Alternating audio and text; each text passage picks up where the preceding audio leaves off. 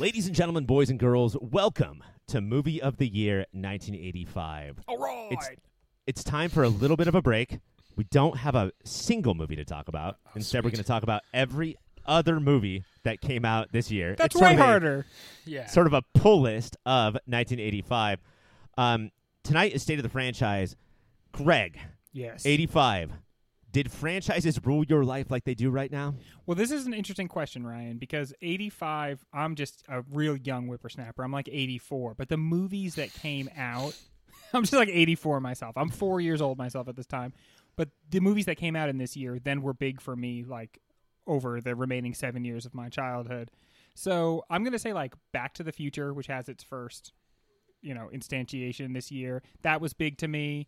Uh, Gremlins was pretty big to me. So yeah, oh, but shit, yeah. it's there was no way I would say in the eighties for franchises to be as important as they are now. I mean, that's like the the state of movies now is that it's like eight different franchises.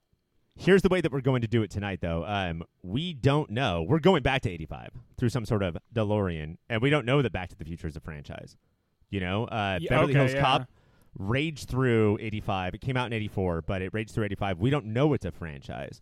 Uh, but, Mike, what do you think about Greg's thing of franchises hold up? Because I wasn't, you know, like cognizant then. But when I grew up, that's what I know about.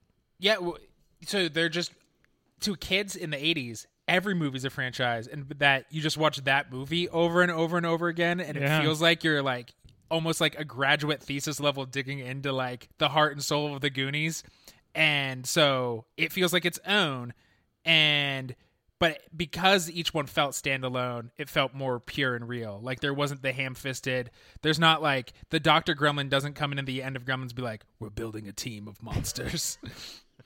But keep in mind, Back to the Future does end with an obvious oh, acknowledgement yeah. that there's going to be a sequel. So they do, in that way, it does kind of announce itself as the first but part of a franchise. I, I cannot tell you. And like I was too young. I did not see it in theaters, but I cannot tell you whenever the first time was seeing to be continued at the end yeah. of a movie. Like that was like, like it, it sort of like made Nick Fury at the end of, was it the Iron Hulk Man.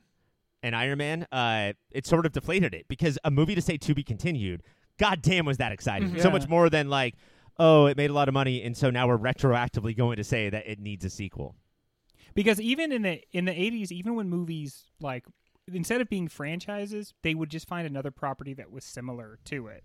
So when Star Wars was popular, there were a hundred different movies that were responses to Star Wars, but none of them were, like, either in that universe or in another cinematic universe. There was just a Willow. Mm-hmm. There was just a Legend. There was just a Ladyhawk.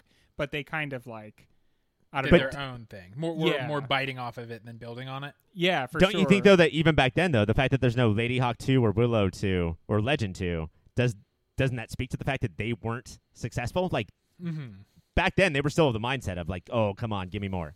Honestly, dude, sequels f- from this time it, uh, across different types of, of media, so, like, video game sequels, Nintendo sequels, um, the sequels to sci-fi books at this time, the image of a sequel used to be something kind of more radically different than they are now, you know? So it used to be, like, if you were going to tell a second story, a second version of something, you would find a different take on it, and it would be, like, a, a different feeling property.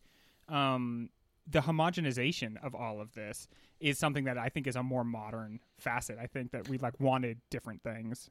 Do yeah, it's think- much more likely to like see a script that you love that's Captain America-esque and then just buy it so you can make a new Captain America movie. Yeah, totally. Do you guys think that Back to the Future helped make that? Be like, oh, no, continue. Instead of... Because they're not different takes on Back to the Future. It's just like, now Marty's here. Mm-hmm. It's just different locations. Yeah, they were different times. That's a really good question. I mean... Back to the Future made an absurd amount of money in this year. Like, it was such a huge hit for uh, almost basically like a sci-fi John Hughes movie. Mm-hmm. And it made hundreds, literal hundreds of millions of dollars. So I think it's part that and then also horror. Like, I feel like all of all of mainstream cinema was like, man, horror keeps cashing in on this shit every two years. Mm-hmm. Shouldn't we also be doing that? The other thing, too, it, that's interesting is that, like, when I say Winter Soldier... as opposed to Civil Bucky War. Bucky Barnes. Yeah, you guys can sort of do that, right? Yeah. Like, you know the difference between movies. But back then, it's interesting because you you can't really tell w- what happened in which movie. I think that was in Freddy seven or two, but yeah. I don't really know. And I think the only thing that we have like that right now is Fast and the Furious, where I don't. Oh, I we really know. Don't, I know. You know, because you have watched them. Wouldn't for Fast and the Furious? Wouldn't you almost just say who the villain was, and that's how you would like figure that it out? That helps a lot. Yeah. Yeah, if you're talking about like a specific card trick, I could do it, but I'm not going to be mad if nobody else does. But if you're trying to say that Deckard Shaw is the same bad guy, ooh, you better know which Shaw brother's the villain of which movie, guys. But I think now that we have we have this thing where like I want to put I want to put my print on this sequel and make it my own. Where it, back then they were like, don't fucking do that, dude. You.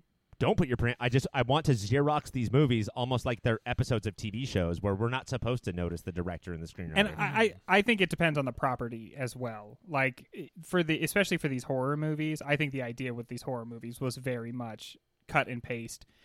Although I, I have to say, like, look at the difference between Friday the thirteenth and Friday the thirteenth Part Two. Like after after Part Two, obviously they started copy and pasting, but. Between one and two, isn't that a huge difference? Different villain, different yeah. like like strategy, different. So, I have no idea. I honestly have no idea what any of those movies like how they're different. Because you know, well, it's, as Scream made famous in the first one, it's it's Jason's mom is the bad guy, and then from then on, it's him as like a weird sort of like come back from the dead zombie monster killer guy. But to have it be. So, somebody's mom was killing folks in that first movie. Yeah. That's so That's different than everything else. Way scarier. Yeah. Dude, seriously. She kills Kevin remember, Bacon. Do you guys remember who the killer mom was in the Scream franchise? No. Jamie Lee Curtis? No. No? It was Laurie Metcalf. Really? Yeah, she was the one who said, like, you killed my oh, shit. Yeah, yeah, yeah. and I'm going to come back and kill everybody else. And it was stupid, but if you got to get someone like that, get Laurie Metcalf, man. She's great. She fucking rolls. Uh, instead of talking about Scream three, we are going to talk about uh, as many of the franchises of nineteen eighty-five as we can. You guys are going to let me know if we think it did a good job then and if we think it could do a good job now. When we come back, the single biggest franchise of nineteen eighty-five. Gentlemen, we're like, we're in the middle of eighty-five. We did the finale. We talked about a ton of movies. And yet, if I told you that one single actor owned the top two franchises of nineteen eighty-five, can you shout him or her out? Michael Douglas. Mike. Incorrect. Michael J. Fox. Incorrect. Harrison Although Ford. Family Ties the movie too, Family Ties the T V show, was one of my favorite movies of the year. Our biggest franchise, making, I would say, like ten times as much in the box office than the first one. Uh, the first one was called First Blood, where it was just a, a guy from Vietnam walking home and getting hassled by the police. And then uh, he has this speech where he's like, Vietnam was hard, man. This is rough. Three years later, they say, let's just send him back to a war that doesn't exist. And Rambo First Blood two. Why not Rambo Second Blood? Made hundreds of millions of dollars because they put away all that speech. Did Second Blood? Is war hard? And they were like, let's just put him in war. And they made a straight up action movie. I get. I don't even have a comp for this. This is one of the weirdest first movie to second movie things I've ever seen. This I think is Greg. Uh, Greg gave it to us. It's Friday the thirteenth to Friday the thirteenth Part Two. It's no, this, one. One is this a, definitely is, is way weirder though. This is the weirdest ch- change yet. And again, it's is another it Alien example. To Aliens. And then at this point, they again they do the thing where they start copying and pasting from this point mm-hmm. forward in the franchise. But the first one is dramatically different than the than the second one and all the ones that follow. And the idea that you would take something that is thoughtfully about, like, how have we abandoned these men who did so much for us, and how do we like desp- how do we like despise them, and what do we what have we left with, like, with these soldiers that have come home and have no home and they don't know themselves anymore? And then they're like, yeah, okay, cool, same guy, but then he goes and he puts like a whole bunch of gunpowder in an arrow and he shoots it at a tower, and they're like, yes, that's the best of both worlds.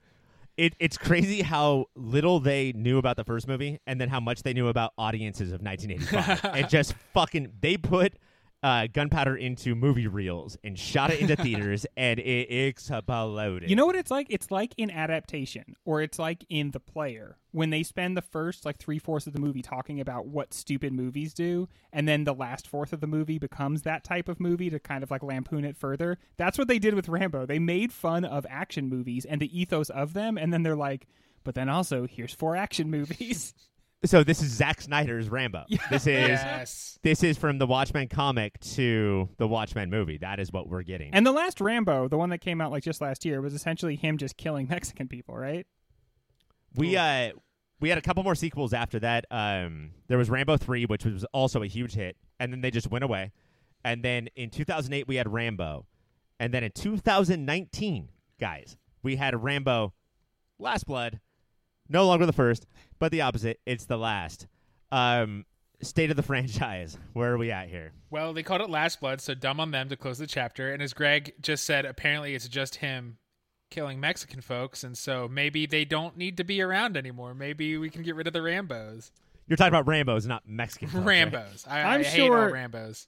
I'm sure it's the, quote, cartel, but it's just a weird, like, resonance with what's going on now that, like, mm. he has been fighting in other countries, and then in this last one, he's just fighting, and it's like the bad guys are all of a different nationality. It's a crazy mixture of the uh, movie-going audience is, at the same time, I don't know what you are, so I'm not, I don't know how to respect the I P. And also, I have heard of it, and I hate it then, and I hate it now. And those two things clashing is just, like, no box office. Yeah, what what they would need to do is, like, an Unforgiven take on Rambo, which I guess is Rambo fucking one, yeah. idiots. But imagine if they had done that again. What if the last movie of the franchise was a return to the first mm-hmm. one, and it was him as an old man? But it was him with an old man having the P T S D that he did in the first movie. That's cool. It's fine. But what if he was walking back to his city as this guy with P T S D, and then also Terminators and Transformers both at the same time decided that they have to eliminate each other, and that's all in the background of this movie. Don't and then a girl it. with her bosoms out runs Just through and says, oh, my God. Heaving. One bosom very in, one bosom very out. Uh, he did own the other franchise that time. Like, this guy was a fucking god in nineteen eighty-five, and we will not be talking about him in our season. Like, we're gonna just, like, not talk about Sly Stallone. Rocky four, Rocky versus the Russians, was another huge huge hit where he just did this thing where he was like, oh, I made a I made a tiny movie like First Blood, got nominated for a lot of awards, and then he just Rambo'd the shit out of each movie until we got Rocky versus communism. Look, if you call a guy Italian Stallion, it's going to go to his head, and it's he's not going to do the quiet, contemplative movies anymore. This guy has an Oscar.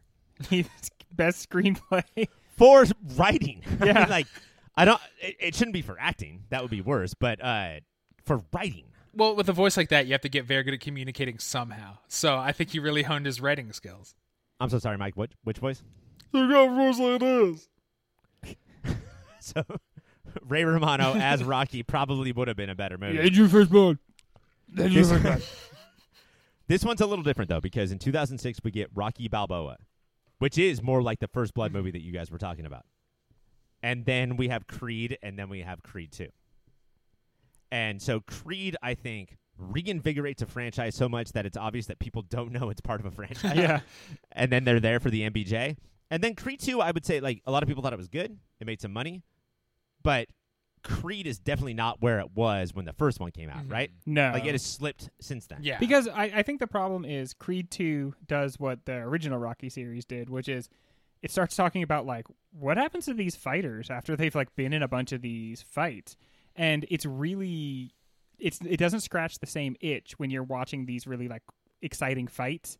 And then every time he's not doing one of the exciting fights, he's like, oh, my brain is very damaged. I think it just makes the it, it's it's kind of a drag. And so it's, you know, it's an important topic, but it's less what people want to see out of Michael B. Jordan, you know, right. in a fighting movie. Yeah, Michael B. Jordan has the kind of career where he does the one for them, one for me. And he tried to combine them into one. And people are like, no, no, no. You you want to talk to our grandparents. They want to think about the concussion movie. We just want to see you beat the shit out of somebody right now. Did you guys watch on E S P N The Last Bee Dance? That's a last. No, no, nobody watched that. Um, That's hardly that... a joke, Ryan. I liked it. I, uh, I think the other the other thing that Creed two does that I thought was gone is, this is from the eighties. I'm going to follow the exact same plot points of the thing that was, you know, famous and popular. Uh-huh. And I, I thought that Blues Brothers two thousand was going to be the last thing that ever did that. And then Creed two sort of did it, and then we don't have anything to be excited about, you know? Like, Michael B. Jordan is amazing, but, like, that's not enough. Yeah. All right. State of the franchise for Rocky, which basically, I mean, Creed right now. I'd say, it, well, it's it's better, but I don't think it's got any more upward mobility. Like, I, I'm selling at this point, you know? Yeah, the, the Creed three isn't going to blow our socks off. I expect in like five years to get it, but it's certainly doing better than Rambo. Bringing in Dolph Lundgren's son for Creed two is like a Creed five move. And they did it for two, and then now I think we're out. Your third one, guys, real quick. Let's do this one real quick. It's called The Jewel of the Nile, which is a sequel to Romancing the Stone. This is the end of the sequel, and we're not – I don't know if we're going to bring it back. What do, what, do, what do you guys think? That's Michael Douglas. That for, is Michael for Douglas. For some yeah. reason, I thought it was the biggest franchise of nineteen eighty-five. I read an article today that uh, Michael Douglas said no to the, the third part in two thousand seventeen. Oh, wow. That is when he said, you know what, I think I'm going to bow out from being interested in this project. I've never seen these movies. Are they like a, a light Indiana Jones? Yes. Okay. Basically, it's like a rom-com indie, uh-huh. uh, which, you know, at least the first two Indiana Jones were rom-com-esque. Yeah. Um, and then, yeah, Catherine Turner, uh, everybody just said, oh, you're a dude now, and then we didn't let her work anymore, and so she can't be in movies because she aged out of this stuff. So I guess we're done. Well, now I want to see the sequel where she's now romancing the Stones and she's leading it, and it's her Unforgiven. I'm going to turn all these franchises into Unforgiven. Mike, do you just want to watch Unforgiven, bud? I'm probably I'm just itching. You every few years you got to watch Unforgiven. I I'm interested in these movies, but I never saw them myself. But it sounds like an interesting premise. Your next one grossed a total, as a series, of uh, six hundred million dollars worldwide. This was the year of the second one. This one, much like every other movie in the series, featured Michael Winslow. It featured David Graff. Uh-oh. And it featured George something. He was like the commandant. And uh, this is the second one. This is Police Academy two, The First Assignment. This is uh, a great example of how in the eighties, in the early eighties, you make a movie for like three million dollars, yeah, and it makes one hundred million dollars. And you have no choice but to make seven more movies. Yeah, I'm gonna start. I'm gonna start with you, Greg. How many Police Academy movies have you seen? Ryan, I think I've probably. You could probably put me down for about four Police Academies. um, it the way it works with a lot of eighties sequels is you end up seeing like the sequels way more than you do the original. Like I've seen Gremlins two like a trillion times, and I've seen Gremlins one like one time. So I think I've seen like two and three a lot. They are definitely eight, very broad eighties comedies, a lot of stuff that would make people feel very uncomfortable right now, and the most gratuitous of all nudity. So gratuitous that even I'm like, I don't know that that's necessary. Yeah, you got to have the scene where there's boobs for no reason. You have to do. You have to have the scene where like uh, everyone is drinking just before something very important. Uh-huh. Um, and then you have to have them all come together because of some speech that is not riveting, but then they finish the day and point to the camera for the next movie. Mike, have you seen any of these? No, I think I've seen Michael Winslow pop up on other things and do sound effects, and I've seen Bobcat Goldthwait exist. So you don't know about like Hightower, I sure, or the or the Low little squat building, the little uh, woman. Tackleberry. Yeah, dude. Are these characters? These, these are, are characters, characters, dude. It is like, do you think Brooklyn Nine-Nine would not exist without this movie? Like, what? What the? Why? Why seven? Why? Honestly, that's a, this for? Is this that's Super a good Troopers? Point? That's what it was. It was a, a humanizing and engoofening the police. And don't need it. They're not humans, so fuck it. Fuck this whole I franchise. Mean, we're going to get there later with horror movies, but like it's that same thing. It's just that it's not. It's like episodes of T V in theaters. So you go to the movies, and you're like, I don't know what to see.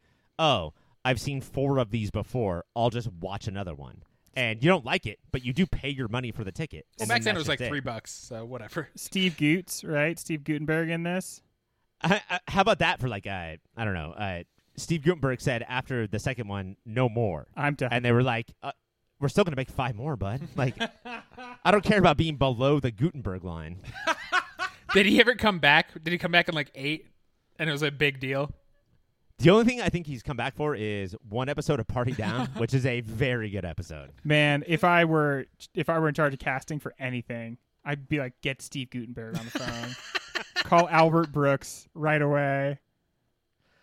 Uh, state of the franchise. Does twenty twenty need or twenty twenty-one reboot, need dude. a Police it, Academy movie? Reboot. It doesn't need it, but that won't stop Zac Efron in two years. This is what he does now. He makes some funny stuff, and then he just reboots old shit that doesn't need to be rebooted. Let's think about the police and their standing in the real media. Uh-huh. And do you think the new reboot has anything to do with that stuff? You know what's oh, they weird? Try. Brooklyn Nine-Nine decided it was gonna like start like saying something. And then it did that for like four episodes, and they were four very powerful episodes. And since then, it, it's kind of like been like, eh, no, we don't want got, to anymore. It got yeah, hard. Just, Jake Peralta in a high chair being like, this is boring. I hate Wario. I'm going to do one last one real quick, guys. A View to Kill was Roger Moore's last James Bond movie. Oh. This may be the, uh, what is the opposite of peak? The nadir. Valley? The nadir, yeah. Ooh, nadir. Ralph Nader. Uh, of James Bond fandom. Like, no one gave a shit. I don't even know if this made, like, our initial bracket. No, right? I don't think we've ever talked about it. James Bond movie came out, and we were like, fuck that, nobody cares. Have you seen this movie? Have you seen uh Roger Moore? You movie? Think this is lower than, like, some of the later Brosnans? Ooh, man, I hate some of the later Brosnans. Dude, some of the later Brosnans are so bad. Like, honestly, because of those movies, I haven't even been able to get into the newer, like, good Bonds. Bond got good again, but I was so Brosnan'd out. I was like, I can't, I'm sorry. See, that hurts. I was raised on Brosnan, and that might be the f- movie series that taught me movies could be bad. Because I was like, oh, nice fun. I was like, I like, guys, you don't like What the World Is Not Enough? I might like The World Is, oh, tomorrow? No, I'm out. I got to go out. That's the thing, though, is that uh, it wasn't that uh, Pierce Brosnan was so good for all of his movies. He just sort of started in an era where we just went to see all of the same movies. So, like, uh, the Roland Emmerich Independence Day movies, we were just like, oh, is it big budget? We're just going to go and watch it. And we all saw these movies that everyone hated. Whereas back then, in eighty-five... We were uh, like, it would come out and make ten million dollars, this James Bond movie. I do have to say, at least for like where the franchise is currently, like in twenty twenty, I'm excited because this next Bond movie seems like there's going to be like the handing off of the mm-hmm. mantle, not of just like who plays the character, but of like what the character is. And that, right. I am falling for that. I'm, I'm like, for someone who doesn't care about the franchise, I'm like, man, I should probably go see this movie. Well, just by changing who the protagonist could be. Like, yeah, let's have a new take on action movies. Let's say something, do something. There's so many action franchises, and like Fast and Furious is a cartoon. Mission Impossible is just like steadily trucking along, like balance beaming. And Bond and Bourne were like, we're going to be real and gritty and violent. Yeah. And but none of them. And are how did they do that, Mike? How did both of them do that? Shaky cams? Nope. Both franchises cast Jeremy Renner yeah. as the next generation of people. I hate that guy so much. Listen to his album, bud. Oh, I, I have God, too many times. Mike, you're going to be watching this new James Bond, and it's going to be James Bond and this like very capable, uh, like awesome actress, young black woman, and then Jeremy Renner's going to be in the background one time, and you're going to freak out. And people, they they won't know I'm freaking out. They just think I'm a terrible racist. Yeah, probably. All right, guys, uh, we're going to take a break. Where where do we rank these right now? Which one are you buying? You guys have to buy one stock. We have Rambo, Rocky, Jewel of the Nile, Romancing the Stone, Police Academy, and James Bond. Bond, for sure, dude. I'm gonna buy. I'm buying Bonds, Ryan. I'm gonna buy Jewel of the Nile. I think it's gonna get rebooted, and it's gonna be great. All right, that's how the stocks were bought. We're gonna do another round of stock buying in just one second. So, Mike, you have Romancing the Stone slash Jewel of the Nile. Yeah, baby. You have this uh, Indiana Jones rom-com that was really riding on the fact that Michael Douglas, Catherine Turner, and Danny DeVito was in it. Which and is Greg. That's a pretty good like bet, right? I think you could bet on those three personalities at this time. You have all of the types of people. Uh, for and Greg, you you bought Bond. Yeah. We're gonna go in the back half. We're gonna do this a little quicker. Uh, our next one is National Lampoon's Blank Vacation. This is the year that we got European. Uh, before this, we got just period vacation. That's Wally World. And then after this, four years after this, we get Christmas. And then we get Vegas. And that's the one that nobody wanted. And then in two thousand fifteen, and you'll notice that all of these things have a new movie in like the later two thousands. Uh, we get Ed Helms as Chevy Chase's son in Vacation. Guys, European Vacation, how did we feel? Uh, this is like a skit show where they're like, they clearly got all the writers together and they were like, stuff about Europe. So someone was like, traffic circles, they're difficult. Uh, another one was like, uh, sometimes in the shows, the like the stage shows, there'll be naked ladies. And they're like, all right, that's another thing. And it's just the family moving around through basically like walking through these different skits about European life. Yep, my my version of that is Eurotrip, and I'll take Eurotrip. I have fucking no relationship to these vacation movies. I once said one time, And I got screamed at that uh, Christmas is better than just vacation. Is that very controversial? A, yeah, isn't that standard? I thought it was standard. Uh, th- the original Vacation, and this is why, like, it's not about, you know, like, let's continue this. It's just about Chevy Chase was in it. Uh, the original Vacation had him scream one time at his family about how broken he was as a father. And then Christmas, I thought, was just a really good movie, you know, heartwarming and blah, blah. And, and I, I don't see how you can watch an old movie and be like, Ed Helms, let's do this again. God damn, we have Ed Helms, guys. Well, that guy, that like, I, I have a soft spot for some reason for Ed Helms. Even though Hollywood has tried to Jeremy Renner him into our lives. And he just, he's not a leading man. Stop trying to make him a leading man. He should always be sort of a background player. He also has this thing where, like, every time he delivers a joke, it you can see who he's doing. Oh, that's Will Ferrell. That's, mm, you know, oh, like, yeah. that's Rob Riggle. Like, that's how deep he goes. Fuck well, you, that's Ed impressive. Your number seven, franchise of the year. Does anybody want to buy National Lampoon's Blank Vacation? No, no. sir. I'm offended you'd ask. Your next one is Mad Max Beyond Thunderdome. And despite the fact that they do go beyond Thunderdome and never actually go into the Thunderdome. Such a tease. Uh, this is the third one. This is the one where Hollywood got a hold of it because the first two were uh, made by Australia on Australia budgets. And then Thunderdome got to Hollywood, and they were like, all right, Mel Gibson, we're going to give you twenty million dollars. We're, of course, going to get Tina Turner. Let's do this. And it was a tremendous flop. The first two were, but, like, in that cool cult way. Yeah. And this was, like, in the whole, uh, oh, this is a stupid movie way. Yeah, this, looking at these movies, they don't really need much of, like, the Hollywood gloss. Mm-mm. You know, they need that small, real, like, individual feel. Especially for, so movies that take place in the future normally need a lot of money, but this, it's supposed to be a trash world, and money just shows that it's money, and uh-huh. you want it to look real dirty and grimy, and real Hollywood doesn't know how to do that, so you need him. That Thunderdome keep... was sparkling. yeah, yeah, so it's just some person walking around with like a trash can on the arm, and that is the cleanest, oh. most like high-cost trash can lid I've ever seen in my entire life. Lick that trash life. can. Uh, and then we went away for twenty years. And then George Miller was like, you know what? Why don't I get that back real quick? I'll do it. I'm eighty-one years old. And then he made Mad Max Fury Road. The best movie of the decade. And, and it still is- has all the original weird picadillos of the of the first movies. Like there's like there's just a, a weirdness that goes through everything. The frame rate is unusual in a lot the, of different like- parts. He'll move the camera forward, like he'll move the camera uh, ahead super fast, and it will be like the lowest budget movie that yeah. you've ever seen. And everyone around him in suits is like, man, we can make that look good. And he's like, fuck you. I love it this way. uh, and then we have uh, heard that there will be a, a new movie coming out soon called Furiosa. Uh, he wanted, it's a prequel to Fury Road. He wanted to cast Charlize Theron in the role, and then he watched The Irishman. And he was like, you know what? We're not there yet. I am going to recast the movie. Oh, but my gosh. He just took the don't a- de-age. Just have it. She is ageless.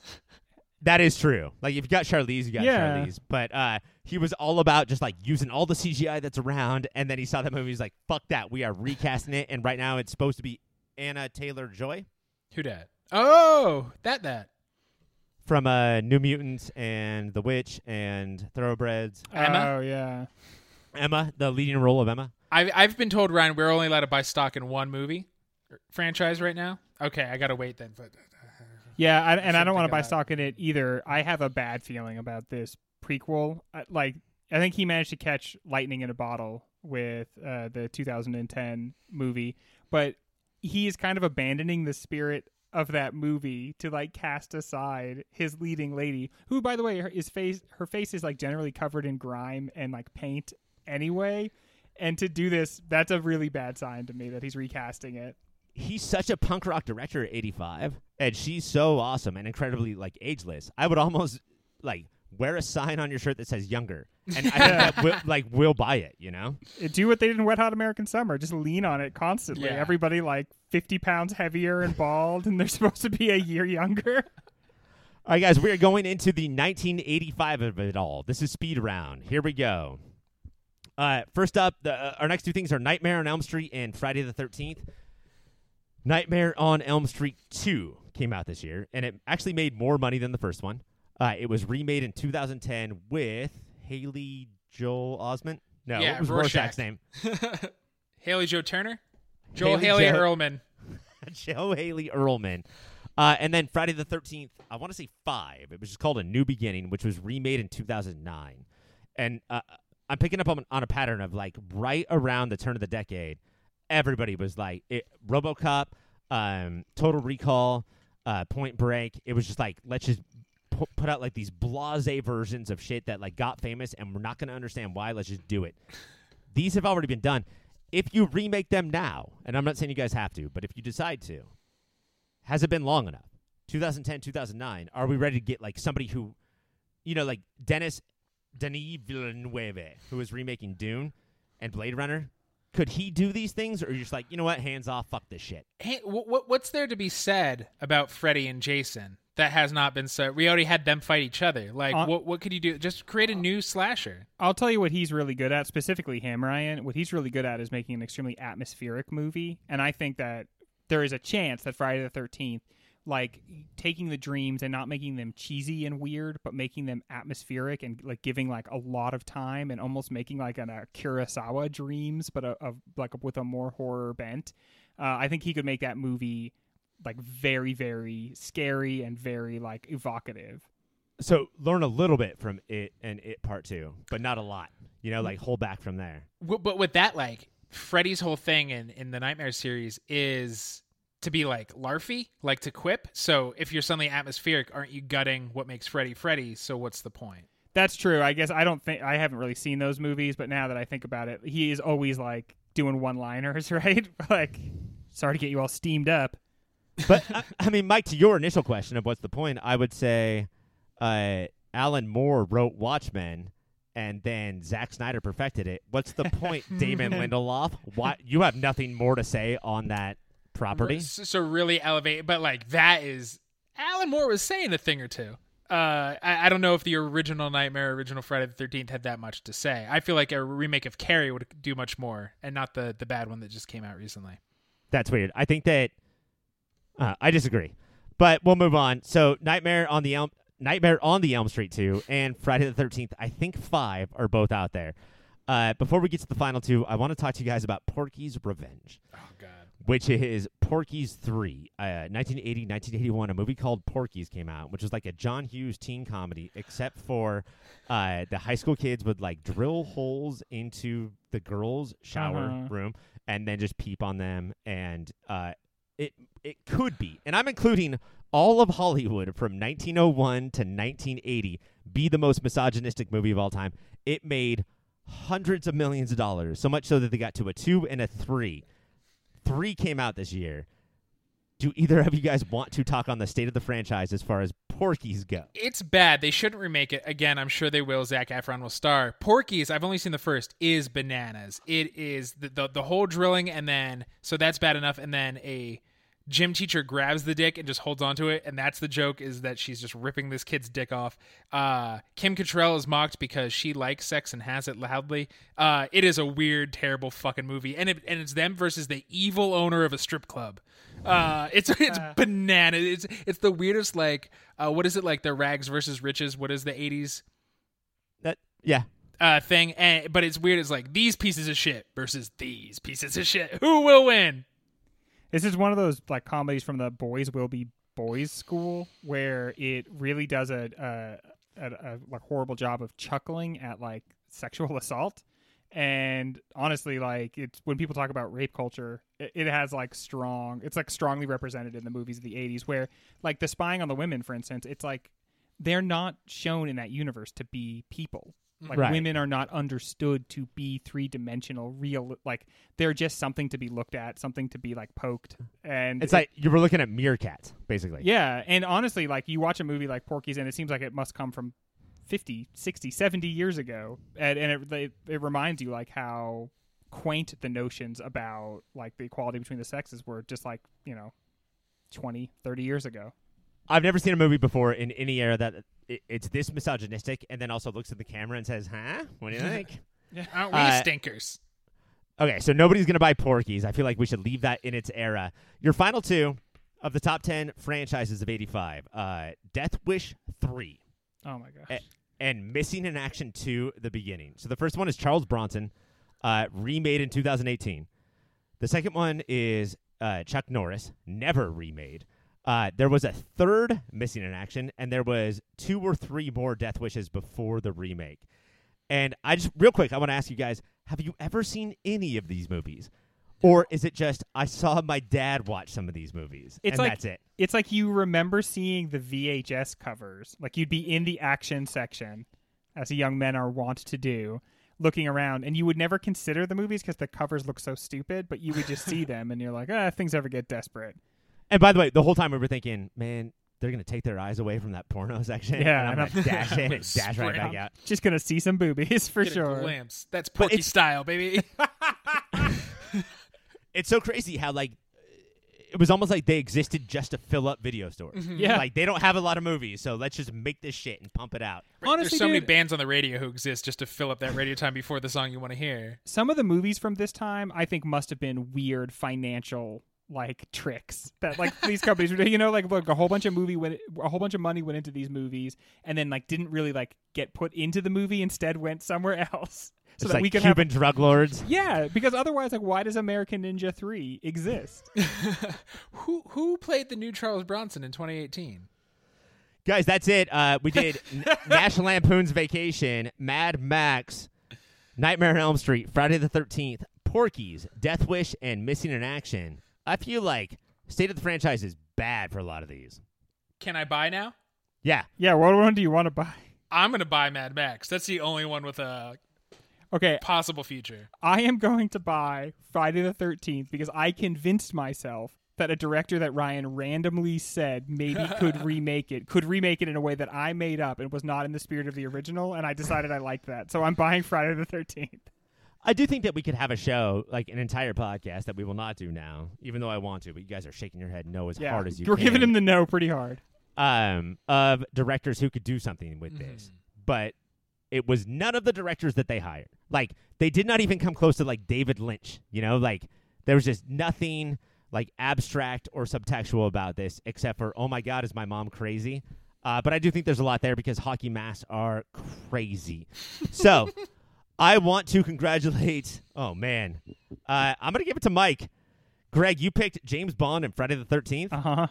But I do think the twenty twenty way to go is Jewel of the Nile and Mad Max. So congratulations to Mike for winning the game. Um, when we come back, we're going to be doing an outro. But before that, I want to thank both of you for this little dalliance down eighty-five lane. Greg, what'd you learn? I learned that a lot of the franchises of eighty-five are so locked in the eighties that it's hard to even imagine someone like modernizing them at all. Like a strange credulity. Yeah, I would love a Brady Bunch movie style of all of these movies where they just pop out in like froze and bell bottoms and be like, what's up, twenty twenty-one? Mike, what'd you learn? I-, I learned that even though things are not perfect, things are not great in today's society, they are fucking better than nineteen eighty-five. Like, there has been an evolution. And when we come back after that, a very serious news report of all of the day's news. Keep watching those movies.